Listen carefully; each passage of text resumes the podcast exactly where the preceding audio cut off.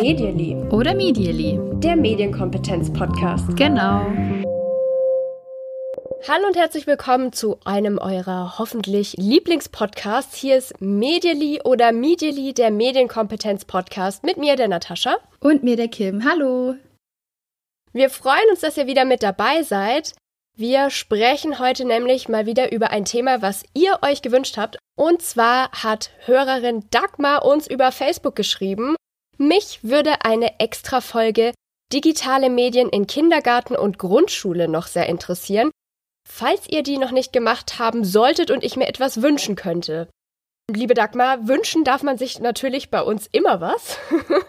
Ob es wahr wird, steht in den Sternen.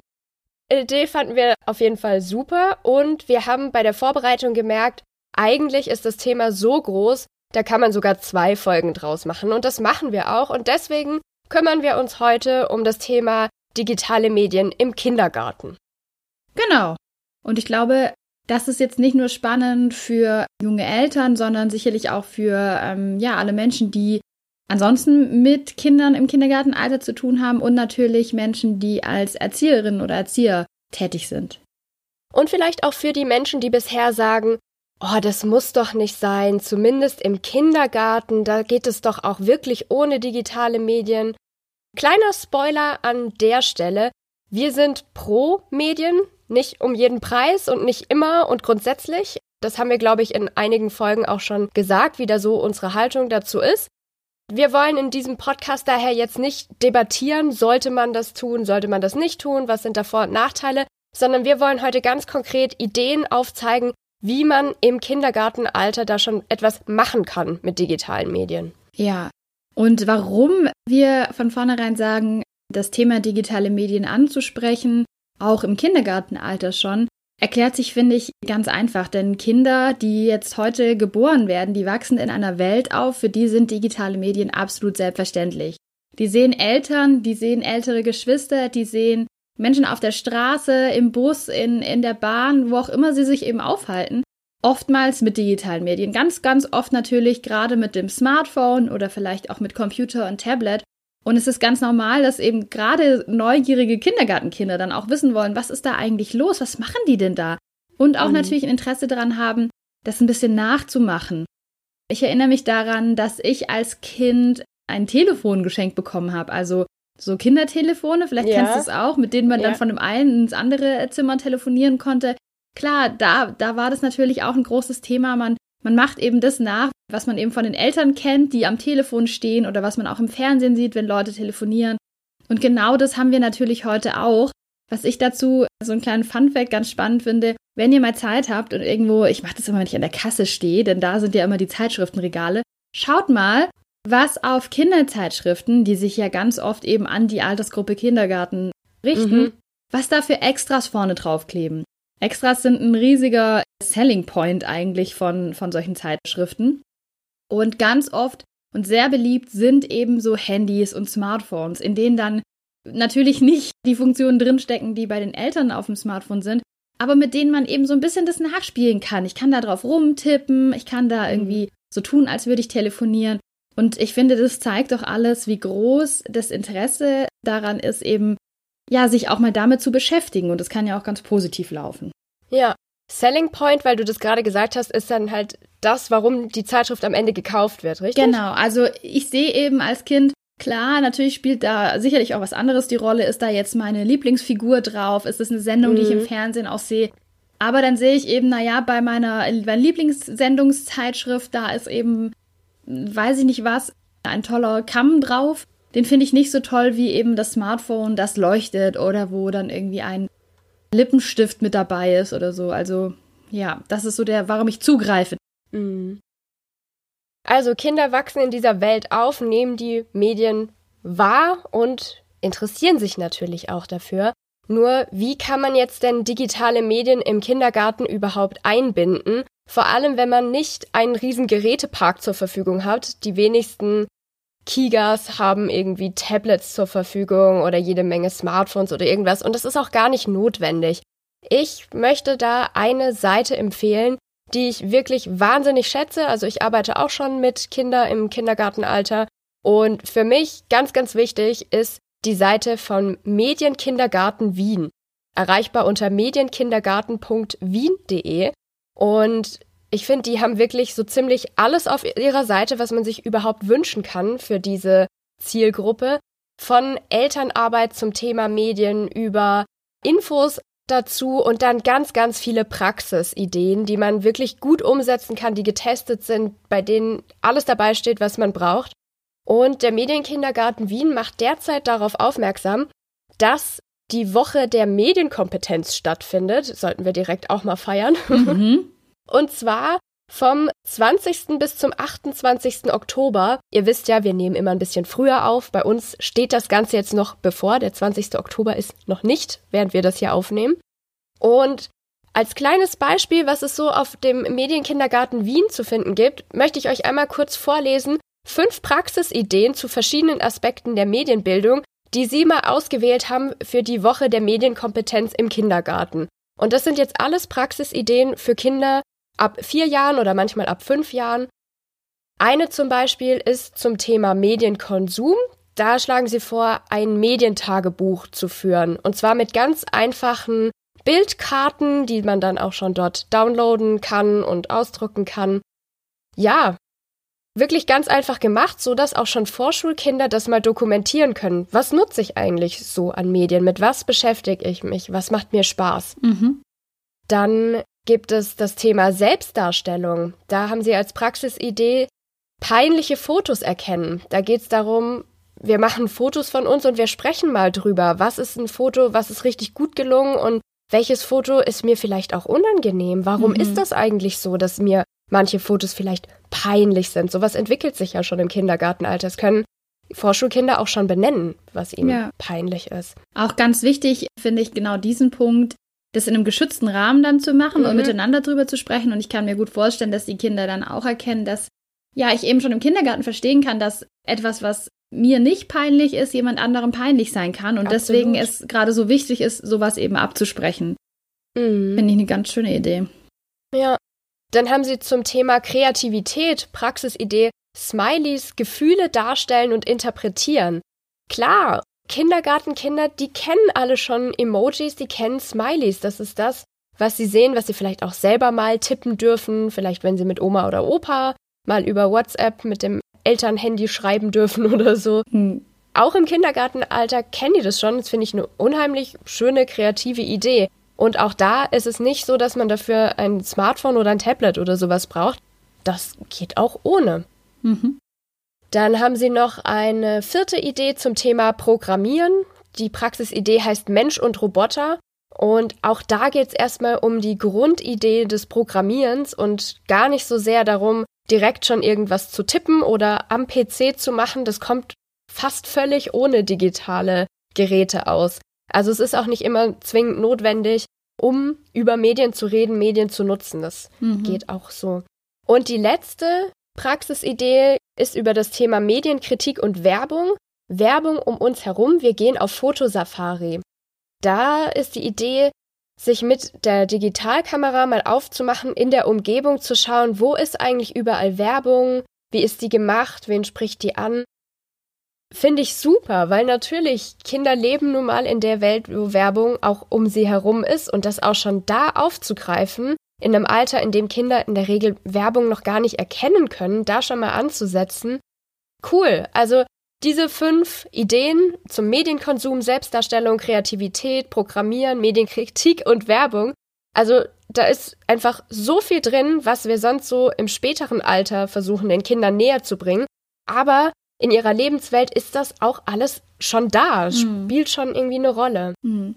Ja, und wie du jetzt auch schon gesagt hast, also man kann da ja eben schon anfangen zu sensibilisieren. Ich sage das auch immer, wenn ich mit Eltern spreche, dass je früher man eben genau über solche Themen mal spricht und eben ja den, den Kindern ganz selbstverständlich zeigt, Jetzt, wenn wir nochmal zu diesem Thema Bilder kommen, weil ich finde daran, das ist mhm. sehr einfach zu erklären, wenn ich eben schon ganz früh meinem, meinem Kind klar mache, Fotos können Leuten unangenehm sein.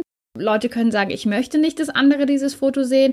Das heißt, daraus entsteht ganz selbstverständlich, dass ich nachfrage. Und später kommt eben dann dazu vielleicht die Erklärung, naja, es ist auch das Recht am eigenen Bild. Deshalb, man muss ja. auch nachfragen. Und dass man da irgendwie Respekt davor hat, finde ich, ist so ganz einfach eingeflossen und macht auch Spaß. Und du verinnerlichst es trotzdem, was sehr nützlich ist für später. Also was, was ganz selbstverständlich dann vielleicht im Idealfall wird für die Kinder. Ja, ganz genau. Also ich finde an diesen Praxisideen für die Medienkompetenzwoche finde ich einfach wirklich schön. Das ist nicht total technisch und es ist nicht so, dass man dafür jetzt wirklich viel braucht. Das kann mit den Geräten, also eine Digitalkamera, ein Laptop, manchmal ein Drucker oder ein Laminiergerät, das sind so Sachen, die in der Regel im Kindergarten auch vorhanden sind. Mhm. Bastelmaterial sowieso. Das heißt, das ist alles was, was man nachmachen kann, ohne dass man da jetzt viel ähm, Geld einsetzen müsste oder wahnsinnig viel Zeit, weil die Sachen eben gut vorbereitet sind mit ganz genauen Anleitungen und Anweisungen. Und zum Beispiel beim Medientagebuch werden auch die Eltern eingebunden. Mhm. Also auch das finde ich eine super wichtige und schöne Idee. Also der Medienkindergarten Wien, muss ich sagen, bin ich echt ein, ein Riesenfan. Finde ich großartig. Ja, und man muss das, glaube ich, echt nochmal betonen für alle, die irgendwie die Möglichkeit haben, sowas im Kindergarten tatsächlich durchzuführen. Also man kann sich das da einfach fertig anschauen und fertig holen, wenn man Lust hat, es durchzuführen. Das heißt, der Vorbereitungsaufwand, mm. der Aufwand, sich das alles auszudenken, was natürlich auch Spaß machen kann, der entfällt ja. Das heißt, ich habe hier was Erprobtes, ich habe hier Sachen, die, die ich einfach nutzen kann, wenn ich möchte. Das finde ich echt eine wahnsinnig tolle Sache. Weil du das gerade gesagt hast mit dem Vorbereitungsaufwand was auch Spaß machen kann, wenn man es selber macht. Ich glaube, genau da ist so ein Knackpunkt. Viele Leute denken vielleicht erstmal, oh, ich weiß ja gar nicht, wie ich das machen soll mhm. oder wie ich das näher bringen könnte. Ich glaube, dafür ist es halt auch gerade nochmal klar, wenn man eh schon viel zu dem Thema arbeitet, dann kann man da ganz kreativ irgendwie selber Spiele erfinden oder Einheiten oder so. Aber gerade für Menschen, die sich da nicht so zu Hause fühlen, ist sowas natürlich eine ganz große Erleichterung, wenn mhm. man da schon Ideen und Material bekommt. Ja, absolut. Und wir sehen, wir haben für das alles noch gar keine bösen Bildschirme gebraucht, sondern wir konnten einfach über die sprechen. Ja, außer mal den Laptop oder eine Digitalkamera. Stimmt, aber Digitalkameras sind ja tatsächlich noch so ein bisschen akzeptierter, glaube ich. Also für die mhm. bekommt man noch nicht so Ärger, wenn man das irgendwie anbringt. Ich habe mich gerade daran erinnert, ich habe auch mal ein Projekt, ich habe ja sonst nicht so viel mit Kindergartenalter zu tun, eher dann ab später Grundschule. Und ich habe aber auch mal ein Projekt in einem Kindergarten gemacht mit Digitalkameras, wo sie Fotos gemacht haben. Es gibt ja auch echt coole Möglichkeiten, Kinder so an, an Fotografie als, als Medium hinzuführen und auch aufzuzeigen, wie man sich dadurch ausdrücken kann und wie man mhm. natürlich, und das muss man halt, finde ich, auch da sehen, wie man die Welt eben durch so eine Kameralinse ganz anders wahrnehmen kann, indem ich irgendwie ein Blatt ganz nah fotografiere oder eben was ganz weit weg. Und da, mhm. finde ich, ist es auch oft echt künstlerisch, was da mehr oder weniger zufällig vielleicht sogar passiert, wenn, wenn Kinder sowas machen. Also finde ich, lohnt sich auch mal, ihnen da die Chance zu geben. Warum nicht? Ja, und letztendlich haben die damit ja auch total Spaß und gerade eine einfache Digitalkamera kann man in der Regel leicht bedienen. Man muss da ja jetzt keine Zoom-Geschichten machen oder irgendwas, erstmal nur auf den Auslöser drücken und mal gucken, was passiert. Das reicht ja auch mhm. in dem Alter mhm. erstmal. Genau. Ja, und also man kann die sich um den Hals hängen und so. Ich weiß noch, wir haben die da ja. ganz genau angeleitet, wie muss man die Kamera um den Hals hängen und dann kann man die in der Hand haben. Und selbst wenn man sie mal loslässt, weil man einen tollen Käfer gesehen hat, fällt sie dann ja nicht zu Boden. Das sage ich bei meinen Grundschulkindern dann aber auch immer noch. Ja, ist ja auch total, total hilfreich. Auch, genau, also in jedem Alter eigentlich. Ich hänge mir sogar ja. mein Smartphone um den Hals und ich bin schon ein bisschen älter. Äh, also digitale Geräte nicht fallen lassen ist immer ganz gut. Ja, aber kann man denn eigentlich auch was mit sowas wie Tablets oder Smartphones machen? Kann man sich ja jetzt doch auch fragen. Mhm. Sind die denn jetzt eigentlich böse? Böse auf keinen Fall. Also zumindest in meiner Wahrnehmung. Da finde ich, das Thema Apps ist auch schon im Kindergartenalter natürlich super spannend. Die Frage stellt sich ja dann aber häufiger, wo finde ich denn überhaupt Apps für Kinder im Kindergartenalter, die geeignet sind. Mhm. Gerade wenn die Apps dann noch was kosten, will man ja nicht erstmal sämtliche ausprobieren, ganz viel bezahlen und am Ende ist davon gar nichts gut.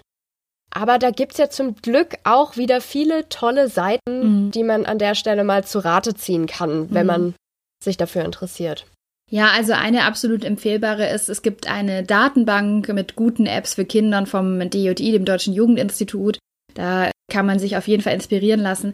Ich denke, was man bedenken muss, du hast es gerade schon angesprochen beim Thema Werbung, da, das ist eben Kindern noch gar nicht so sehr bewusst. Und mhm. deshalb ist es auch so, oder denke ich, ist es immer eine gute Sache, sich, sich klar zu machen, wenn ich mir Kinder-Apps anschaue, dann hat es oftmals einen Sinn, dass die was kosten, weil da eben keine Werbung drin vorkommen sollte im Idealfall, weil Werbung ja einfach noch nicht so als Werbung erkannt werden kann, diese Kompetenz ist da noch nicht da. Dann haben wir natürlich das Problem, gerade man kennt es aus kostenlosen Spielen, die dann gerne eben ja ab Mitte, Ende Grundschule gespielt werden. Da kommt dann eben zwischen den Spielrunden eine Werbung, die ich irgendwie wegtippen muss und wenn ich da falsch tippe, dann ja, passiert vielleicht irgendwas und der PayPal-Account der Eltern oder die Kreditkarte wird da belastet mit einem, was man sich dazu gekauft hat. All solche Sachen, also In-App-Käufe, Werbung, die zu irgendwelchen Abos führen kann, weil man da einfach irgendwie sich rausklicken wollte, sollte in Apps wirklich für kleine Kinder und das heißt für mich auch Kindergartenkinder nicht vorkommen. Deswegen ist es immer eine, eine gute Idee, da zu sagen, okay, lieber setze ich da mal, und die sind ja auch nicht so teuer, also äh, zwischen drei und sechs Euro, glaube ich, bewegt es sich da ja. ganz oft lieber setze ich das da mal, weil man muss ja auch dazu sagen, für ein Spiel oder für ein Buch bezahle ich schließlich auch Geld. Also Richtig. ich glaube, das, das muss man da einfach. Ich habe immer den Eindruck, dass wir ganz oft so eingestellt irgendwie sind, ja, für Sachen im Internet will ich kein Geld bezahlen. So ist es, ja. Und kenne ich auch noch zu oft. Ja, ich auch. Also ich, ich kenne das auch von mir selber bei Apps, dass ich mhm. mir jedes Mal denke, boah, die App ist echt gut. Na gut, dann zahle ich jetzt eben diese zwei Euro und zwei Euro ist echt nichts. Also äh, zwei ja. Euro gebe ich aus, weiß nicht, für ein Getränk. Mhm. Und nun ja, und das eben muss man, glaube ich, im, im, im Hinterkopf haben, dass es sich schon lohnt zu sagen, wenn ich eine gute, sichere App für mein Kind haben möchte, dann muss ich eben dafür bezahlen, weil die eben kein Geld durch Werbung verdienen kann. Ja, ja was gibt es Darf denn? ich da noch ja. ganz kurz reinkrätschen, weil Grätsch du gerade gesagt hast, Datenbank zum Beispiel beim DJI, da steht dann übrigens auch dabei, ist die App werbefrei oder nicht. Und was ich auch noch empfehlen kann, ist die Seite clicktipps.net. Mhm. Das ist auch eine Datenbank für Apps, da steht das auch dabei. Schon mal zwei Seiten, die ganz hilfreich sein können. Da sieht man dann eben auf einen Blick, was ist die pädagogische Empfehlung, ab welchem Alter ist das gedacht, was ist der Inhalt der App. Manchmal gibt's auch noch so einen Screencast, das heißt, man kann schon mal reingucken, wie sieht das eigentlich aus.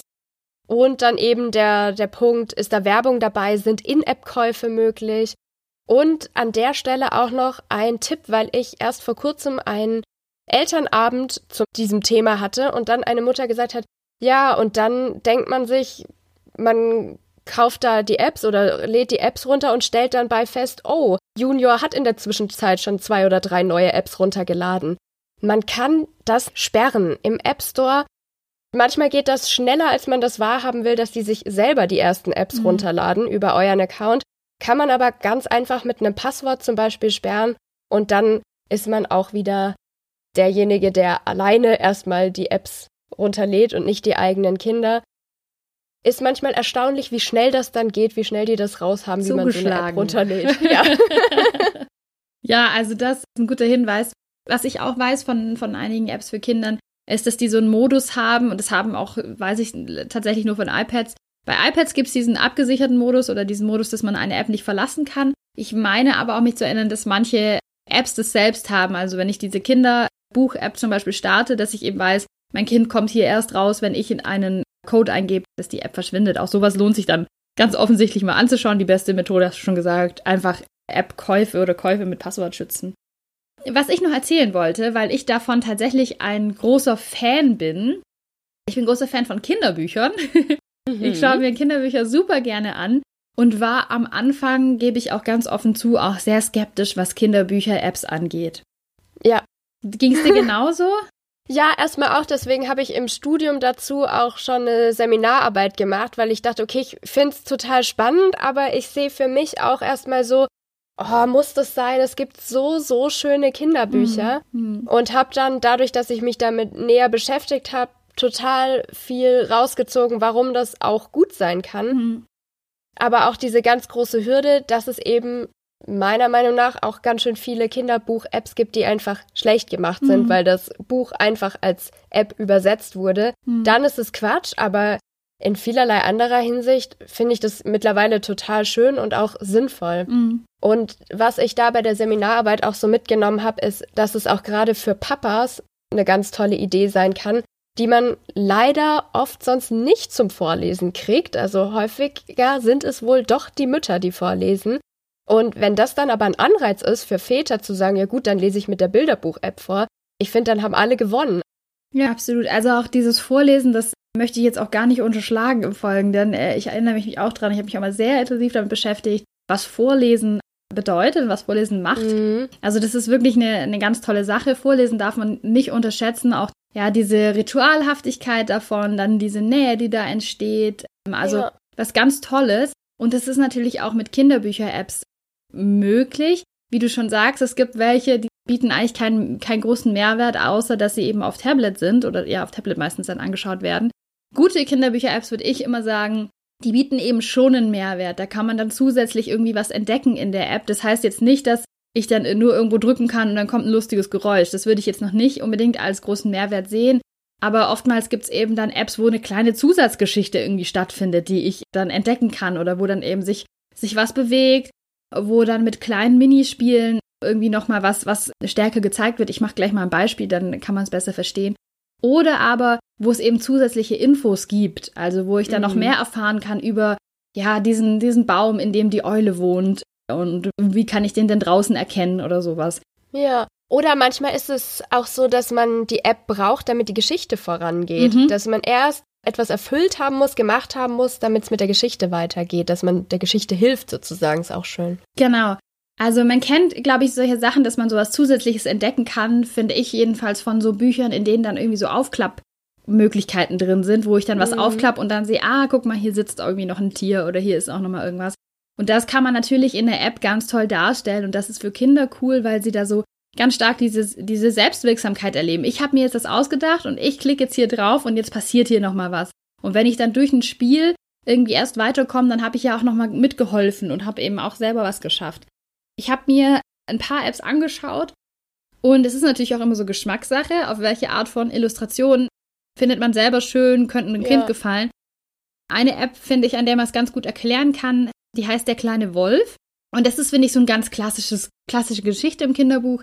Wir haben den kleinen Wolf und der will eigentlich seinen Geburtstag feiern, aber seine Freunde sind weg. Und die Aufgabe ist es jetzt, ihn zu begleiten, seine Freunde zu finden und geht dann mit ihm durch verschiedene Landschaften und man findet immer wieder irgendwo in, in den, auf der nächsten Seite sozusagen einen Freund, muss den dann einmal antippen und muss dann vielleicht auch diesem Freund helfen, zum Wolf zu kommen und dann die beiden eben weiter durch den Tunnel zu führen. Es sind auch so kleine Sachen drin, wo wirklich einfach auch für Kinder ist, ich ziehe diesen Vogel jetzt zu diesem Wolf, ich begleite die durch den Tunnel in ein kleines Labyrinth und so weiter. Eine ganz klassische Geschichte, die eben dann so ein bisschen den Lesenden einbindet eigentlich super, super, super besonders schön illustriert, finde ich. Also ganz tolle Art zu illustrieren. Das, finde ich, ist eine ganz, ganz einfache Sache.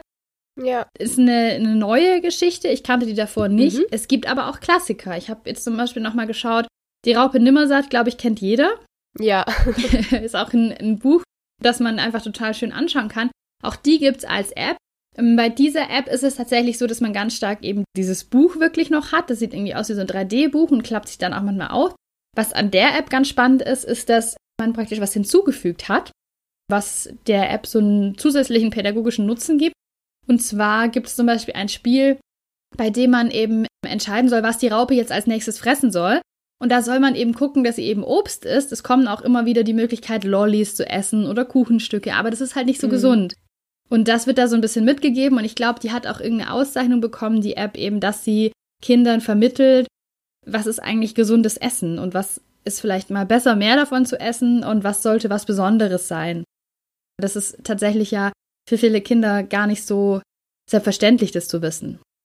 Ja, das muss man ja auch erst lernen. genau, und das kann dann auch in so einem, so einem Spiel passieren. Und wenn ich dann weiß, ah, die Raupe Nimmersatt, die isst gerne Äpfel und Birnen und Kuchen nur nicht so oft, hm. Heißt ja nicht, dass man die Kuchen essen soll. um Gottes Willen. Nee, aber wir werden uns halt nie in einen Schmetterling verwandeln. Nee, so ist das. Leider, leider, leider. Ja, aber das finde ich auf jeden Fall sehr schön und ich glaube, da lohnt sich's. Da gibt es auch tolle Seiten. Ich habe eine entdeckt, die heißt Ene Mene Mobile oder Ene Mene Mobile, ich weiß es nicht. ich bin für Ene Mene Mobile. Okay, Ene Mene Mobile. Ja, wegen, ich dachte wegen Ene Mene, dass dann noch am Ende nochmal ein E kommen muss. Mobile. Hm. Aber wir sollten die Macherin da mal fragen. Ja, vielleicht sollen wir es mal machen. Die testen zum Beispiel auch Kinderbuch-Apps, wo man eben auch dann sich anschauen kann, ja, wie sehen die denn aus, worum geht's da, ab wann ist es geeignet. Mhm. Gibt es viele Möglichkeiten und kann man sich ja auch untereinander, also unter Eltern austauschen. Schau mal, ich habe hier was und das ist ganz toll. Mhm. Cool. Das klingt doch spannend. Also jetzt haben wir schon mal drei Seiten genannt. Die Seite vom Deutschen Jugendinstitut, Enemene Mobile oder Enemene Mobile und klicktipps.net für mhm. gute Kinder-Apps, auch schon im Kindergartenalter, die wir da auf jeden Fall empfehlen können. Da gibt es einen ganz, ganz großen Fundus, wo man sich Apps einfach anschauen kann, äh, pädagogische Einschätzungen dazu lesen kann bevor man die sich dann eben runterlädt oder kauft. Ein Mehrwert hatte ich jetzt total vergessen und zwar, ich hatte ja vorher gesagt, Vorlesen ist total wichtig, aber man hat mhm. ja nicht mhm. immer die Möglichkeit. Man ist irgendwie auf einer langen Autofahrt. Ich erinnere mich, ich habe zu Hause ein Buch, da steht eben drin, weil ich das bekommen habe, zu einer Zeit, in der mhm. ich noch nicht in der Schule war, also tatsächlich absolut noch nicht lesen konnte. Und da habe ich dieses Buch bekommen, weil ich ein anderes Buch, das war Salamanderbuch, Salamanderschule, wer es noch kennt, ja. weil ich so ganz lieb ein Salamanderbuch mehrere Stunden lang gelesen habe. Natürlich als Kind dann mir so die Geschichte selber zusammengesponnen habe, ist ja auch total gut und total wichtig. Aber in solchen Autofahrten ist es halt manchmal nicht möglich, dass die Eltern vorlesen. Und das ist halt, mhm. halt bei so Kinderbücher-Apps dann schön, weil man kann die sich auch vorlesen lassen und kann dann eben so dran teilhaben. Und ich glaube, das darf man nicht unbedingt unterschätzen, wenn man jetzt sagt, ja, ob ich mein Kind tatsächlich vor den Fernseher setze oder ob ich eben sage, guck mal, du kannst dir die Kinderbuch-App alleine mal durchgehen ist, glaube ich, der Unterschied gar nicht so groß. Im Idealfall immer gemeinsam. Ich musste auch gerade dran denken, weil du gesagt hast, du hast mehrere Stunden das Buch gelesen. Ja. Ist ja auch so süß, weil Kinder ja irgendwann anfangen, selber zu lesen, auch wenn sie es noch gar nicht können und entweder das schon auswendig mitsprechen, ja. das Buch, oder dann ihre eigene Geschichte dazu so völlig überzeugt so tun, was das ist dann so. würde. Ja. Aber ich finde, das ist ja auch so ein Klischee, das man kennt, dass die Kinder dann eben so ein Lieblingsbuch haben und das wirklich auswendig kennen, weil da pro Seite nur ein oder zwei mhm. Sätze kommen. Und wenn dann jemand vorliest, der das nicht genau so vorliest oder irgendwie das, die Geschichte abkürzen will, nein, das steht ja. da nicht. Stimmt. Ja, schön. Jetzt haben wir doch schon jede Menge Ideen geliefert, was wir so empfehlen können, was wir schön finden, was wir sinnvoll finden für das Kindergartenalter. Ich möchte an der Stelle nochmal sagen, Erzieherinnen, Erzieher, die haben wirklich super viel zu tun. Das ist uns bewusst. Ist gar keine Frage. Allein die Dokumentation, was da über jedes Kind täglich erfasst werden muss. Wow. Also erstmal Respekt vor dieser riesengroßen Aufgabe. Ich möchte ja überhaupt niemandem vorgeben, was dann im Bezug auf digitale Medien in der Kita noch alles zu tun wäre. Es ist eher so als Anregung gedacht, wer die Möglichkeit für sich sieht, da was auszuprobieren, das Thema mal in die Kita zu integrieren, aber noch nicht so eine Idee oder einen Zugang hat, weil er oder sie zum Beispiel sagt, boah, ich, ich weiß gar nicht, wie ich da anfangen mhm. soll oder was für ein Thema oder so sich eignen würde. Ja, dafür ist die Folge eigentlich gedacht. Da haben wir jetzt euch ein paar Ideen einfach mal so ans Herz gelegt. Wenn das für euch in Frage kommt, freuen wir uns natürlich total, wenn ihr auch mal berichtet, wie es läuft, ob ihr da was für euch mitnehmen konntet oder was ausprobiert habt. Das wäre super schön. Genauso, wenn ihr Kinder im Kindergartenalter habt und die Folge für euch eine Anregung war, mal was auszuprobieren oder mal nach Apps zu recherchieren auf einer Seite, auf einer Datenbank, die ihr vielleicht noch nicht kanntet, freuen wir uns auch über genau. euer Feedback. Genau. Alles kann, nichts muss, ist auch hier wieder das Motto. Wer sagt, nee, möchte ich noch nicht. Hey, völlig okay. Aber ich glaube, oft ja. ist man sich gar nicht bewusst, was für tolle Sachen es eigentlich gibt. Es gibt natürlich viel Quatsch, mhm. ist so. Es gibt aber auch coole Sachen und deswegen gut, dass es gerade solche Seiten gibt, die vielleicht helfen, ja, Orientierung zu finden und rauszufinden, was ist denn vielleicht wirklich was, wo ich mich drauf verlassen kann, dass es ja meinem Kind jetzt nicht irgendwie Geld aus der Tasche ziehen möchte oder eben schockt oder süchtig macht oder sowas. Du hast das böse Wort gesagt. Das böse Wort gesagt. Schnell was anderes. Dann musst du vielleicht singen. Ich muss los, ich muss los singen. Was hast du diese Woche gelernt, Natascha? Dö, dö, dö, ich habe erstmal gar nichts gelernt, sondern mich an was zurückerinnert, mhm. was schon ganz schön lange her ist. Vielleicht erinnerst du dich auch noch dran, es wurde schon vor Jahren vorhergesagt, das Ende der E-Mail. Erinnerst du dich da noch dran? Nee. Hast du das mal mitbekommen? An was ich mich erinnere, ist, tatsächlich, oh Gott, jetzt kommt Google Plus oder Google Plus und dann wird es kein Facebook mehr geben. ja, aber genau so war das auch oder wurde das diskutiert. Ich weiß auch gar nicht mehr, in welchem Zusammenhang alles, aber es war so eine Theorie. Ich glaube, ich habe das auch in der Uni mitbekommen. So, die E-Mail, die wird irgendwann abgelöst werden. Eine Idee war eben auch, naja, wenn jeder Facebook hat, dann ist es nicht mehr notwendig, E-Mails zu verschicken. Also das ist ja manchmal so, da wird irgendwie so eine Theorie aufgestellt, weil man auch ganz überzeugt ist, dass sich eine andere Technologie durchsetzen mhm. wird. Wir haben jetzt 2019 und die E-Mail ist noch immer überhaupt nicht tot. Mhm. Wenn man sich anschaut, im internationalen Vergleich werden in Deutschland natürlich noch mehr E-Mails geschrieben als jetzt beispielsweise in den USA, wo das Ganze schon zurückgeht und auf andere Plattformen mhm, krass zurückgegriffen wird, ja. Und ich habe bei Business Insider gelesen, es wurde mal wieder das Ende der E-Mail vorhergesagt. Und zwar war es so, ich wollte eigentlich nur gucken, woher hatte ich denn diesen Gedanken? Wer hat das denn mal formuliert, dass mhm. das Ende der E-Mail naht? Und habe das gar nicht mehr gefunden, aber jetzt eben diesen Artikel aus dem Jahr 2018 und da hieß es, die E-Mail, die ist so langsam bedroht. Wir erleben jetzt das Ende der E-Mail und zwar wird die bedroht durch einen Messenger-Dienst und wir beide kennen den. Hast ist du eine es, Idee? Ist es WhatsApp? Nee. Messenger-Dienst. Im Business-Kontext. Äh, wir nutzen das auch beide schon. LinkedIn oder Xing? Nee, nee Slack. Slack. Slack, ja, tatsächlich. Genau. Echt? Die Autorin hat gesagt, tatsächlich könnte das das nächste große Ding werden. Das wird aber in Deutschland noch sehr zurückhaltend genutzt. Slack, das ist eine Plattform, in der man eben verschiedene Channels haben kann mit Kollegen im Austausch zu einem bestimmten Thema mhm. sein oder auch einen größeren Gruppenchat. Und so war die Annahme, die Bürokommunikation verändert sich, man braucht nicht mehr so viele E-Mails. In Slack ist es besser, moderner gelöst und das könnte jetzt auch für Deutschland das nächste große Ding werden. Ich bin gespannt, ob diese Prognose irgendwie mal zutrifft. Noch kenne ich einige Slack-Nutzer, aber ja, und ich finde, also tatsächlich, ich nutze Slack sehr intensiv mit meinen Kolleginnen und Kollegen und ich schreibe fast keine E-Mails, das stimmt. Also nur wenn ich irgendwelche mhm. Sachen verschicken muss, wo ich weiß, na, die, die brauchen diesen Anhang mal irgendwo abgelegt, so, und die, die müssen dann nicht ewig in Slack in unserem Chat, in dem wir Emojis und GIFs schicken und so weiter, äh, danach suchen. Ja.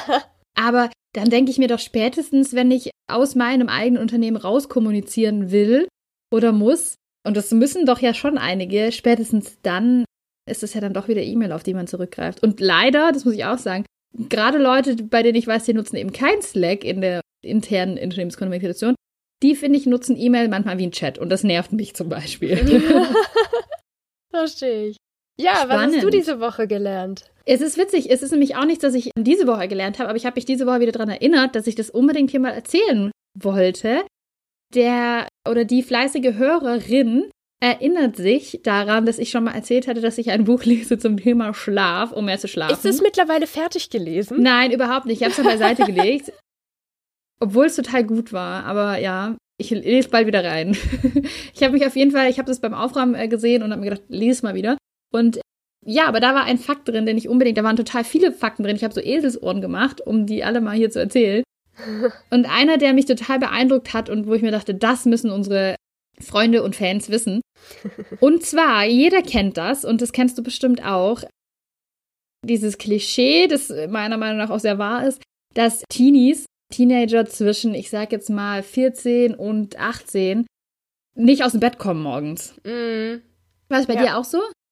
Nee. du warst Samstag immer um 7 Uhr. Nein, nein, nein, nein, nein, nein. Also so am Wochenende habe ich schon, ja, ja, hab ich schon richtig ausgeschlafen, auf jeden Fall. Doch, doch. Ja, genau. Also unter der Woche, ich meine, da musste man aufstehen, habe ich auch gemacht. Genau, und ich hatte jetzt nicht so die Kämpfe. Also bei manchen nee, ist es ja äh. wirklich so, dass sie irgendwie dauernd den Bus verpasst haben oder ja, so. Das ja. ging dann schon. Aber nee, am Wochenende klar, da bin ich so ausgeschlafen, bis man mir den Hund ins Zimmer gestellt hat, weil auf den war ich ja nicht böse. Wenn die ja. reingekommen ist, war okay, aber sonst sollte keiner wecken. Ja, aber so bis um, bis um 10, 11 oder so will man da vielleicht schon mal am Schlafen am Wochenende. Klar. Und das ist ja schon was, was gesellschaftlich auch oftmals so als Faulheit ausgelegt wird. So, oh, mhm. liegen nur im Bett und ne, und da wird so ein bisschen drüber geschimpft und überhaupt. Und das ist total schlimm.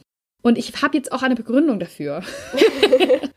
ich breche wieder eine Lanze für alle Teenies. Es ist nämlich so, dass sich der Schlafrhythmus, den wir haben, im, im Laufe des Lebens verschiebt.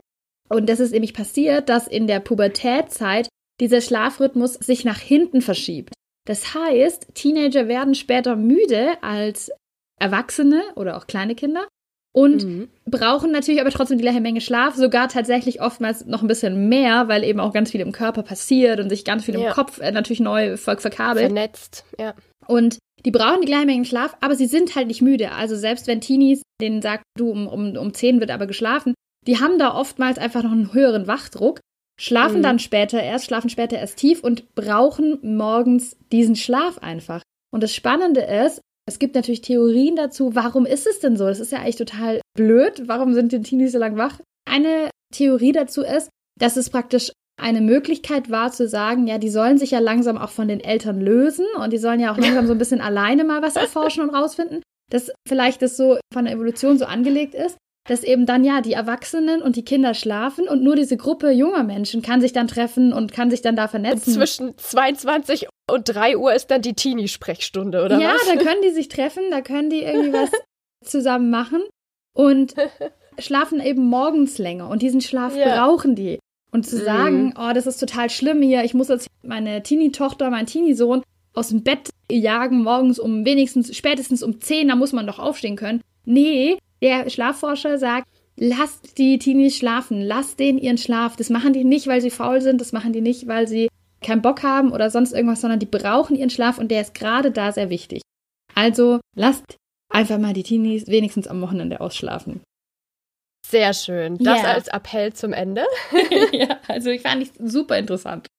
Ich hoffe, ihr auch. Ja, cool. Doch, ich finde auch diese Theorie sehr gut, dass sie sich von den Eltern ablösen können. So, okay, alle Erwachsenen schlafen. Ja, ich stelle mir das so vor, dass eben so, ne, in dieser Steinzeithöhle dann abends so, die sich so treffen und dann eben so rausfinden, hey, Mädchen und Jungs. Und so, ja, das, so stelle ich mir das vor. Nimm mir das nicht. Sehr cool. Ja. Wunderbar.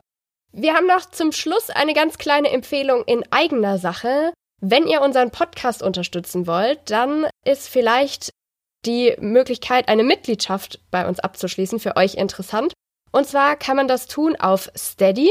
Da könnt ihr mit uns den Medienkompetenz-Rucksack packen und ab einem Euro geht's da los im Monat. Kleine Unterbrechung, Natascha aus dem Schnitt hier. Seitdem wir die Podcast-Folge aufgenommen haben, hat sich tatsächlich noch mal was getan. Wir haben nämlich zwei neue Unterstützer auf Steady und wir freuen uns riesig darüber. Lea ist unsere Unterstützerin geworden. Vielen, vielen Dank, liebe Lea. Und eine Person, die an dieser Stelle nicht genannt werden will.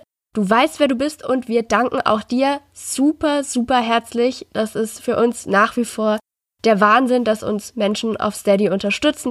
Vielen, vielen Dank. Und jetzt zurück zum Podcast.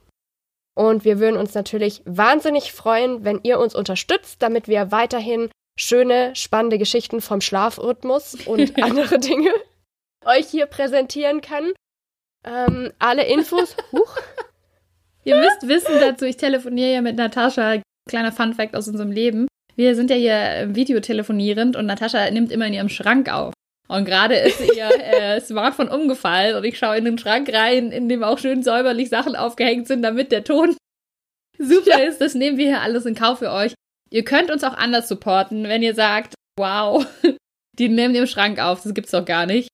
Ihr könnt uns auch einfach mal anschreiben und dann finden wir eine andere Lösung, wenn ihr sagt, Mitgliedschaft ist nichts für uns. Wir freuen uns wenn ihr uns ansonsten unterstützen wollt, wir freuen uns immer, wenn ihr auf Facebook oder auf Twitter uns ein Like gebt oder auch gerne auf Instagram. Checkt ja, wir Instagram sind jetzt aus. auf Instagram. Oh mein Gott, ist es passiert? wir sind jetzt auf Instagram. Wir geben uns Mühe. Gebt uns ein Like, schaut mal rein, schreibt uns eine E-Mail, sagt uns, was ihr über Schlafrhythmus denkt oder auch über Medien oder auch über uns.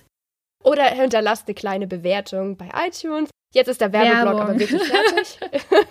In eigener Sache. Und dann würde ich sagen, sind wir durch? Ja, sind wir durch. Wir wünschen euch oder ich wünsche euch auf jeden Fall eine medienkompetente Zeit.